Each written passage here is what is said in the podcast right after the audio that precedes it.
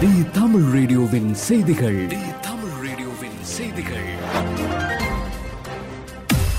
செய்திகள் வாசிப்பவர் பிரியா அம்பிகை பாலன். முக்கிய செய்திகள். உலக நாடுகளில் கொரோனா பாதிப்புகள் பெரும் அச்சுறுத்தலாக நீடித்து வருகின்றன. கடந்த 2021 ஆண்டு வந்த டெல்டா வகையால் இந்தியாவில் 2வது அலை உருவாகி பலத்த பாதிப்புகளை ஏற்படுத்தி சென்றது. பல நாடுகளும் தீவிர பாதிப்புகளை சந்தித்தன. இதன் பின்னர் டெல்டா பிளஸ் வகை வந்த போதிலும் பெருமளவில் பாதிப்புகளை ஏற்படுத்தவில்லை. நடப்பு ஆண்டிலும் கொரோனாவின் டெல்டா வகையே அதிக பாதிப்புகளை ஏற்படுத்தி வருகின்றது. இந்த சூழலில் ஒமிக்ரோன் என்ற புதிய உருமாறிய வகையானது தென்னாப்பிரிக்காவில் கண்டறியப்பட்டு பின்பு உலக நாடுகளில் பரவ தொடங்கியுள்ளது. முழு அளவில் தடுப்பூசி செலுத்தியவர்களையும் இந்த ஒமிக்ரோன் பாதித்துள்ளது. எனினும் இதனால் பெரிய அளவில் பாதிப்புகள் இல்லை என நிபுணர்கள் தெரிவித்துள்ளனர். இந்த நிலையில் பெருந்தொற்று இத்துடன் முடிந்துவிடாது என்றும் உலக அளவில் ஒமிக்ரோனின் அதிக பரவலான புதிய உருமாறிய வகை உருவாக வழிவகுக்கும் என உலக சுகாதார அமைப்பு எச்சரிக்கை விடுத்துள்ளது. அமீரக செய்திகள்.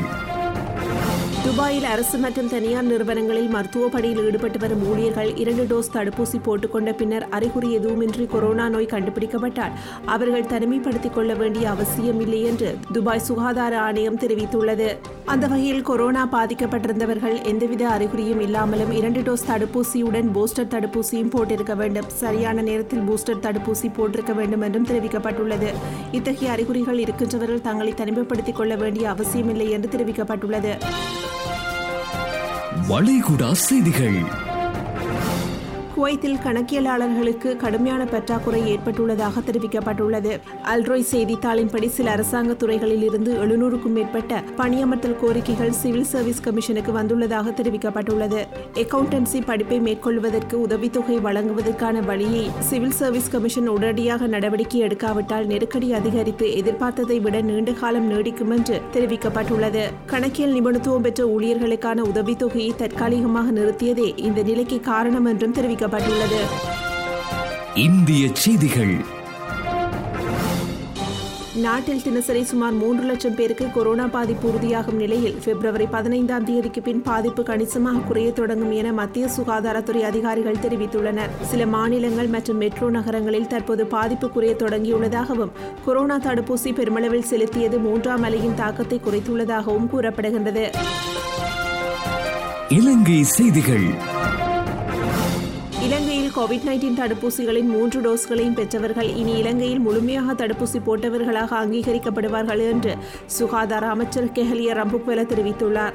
முழுமையாக தடுப்பூசி போடப்பட்டதாக கருதப்படுவதற்கு மக்கள் முதல் 2வது மற்றும் பூஸ்டர் அளவை பெற்றிருக்க வேண்டும். இது தொடர்பான வர்த்தமானி அறிவித்தல் விரைவில் வெளியிடப்படும் என்றும் அமைச்சர் தெரிவித்துள்ளார். விளையாட்டுச் செய்திகள்.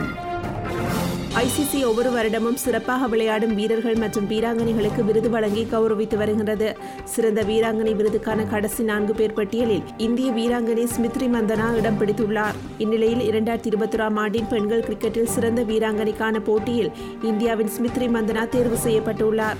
25 வயதான ஸ்மித்ரி மந்தனா 3 வடிவிலான கிரிக்கெட்டிலும் 22 போட்டிகளில் விளையாடி 855 ஓட்டங்களை பெற்றுள்ளார். இத்துடன் தி தமிழ் ரேடியோவின் காலை 8 மணி செய்தி அறிக்கை நிறைவு பெறுகின்றது. தொடர்ந்து ஆர்ஜி நிவியுடன் தி நிவி ஷோவில் இணைந்திருங்கள்.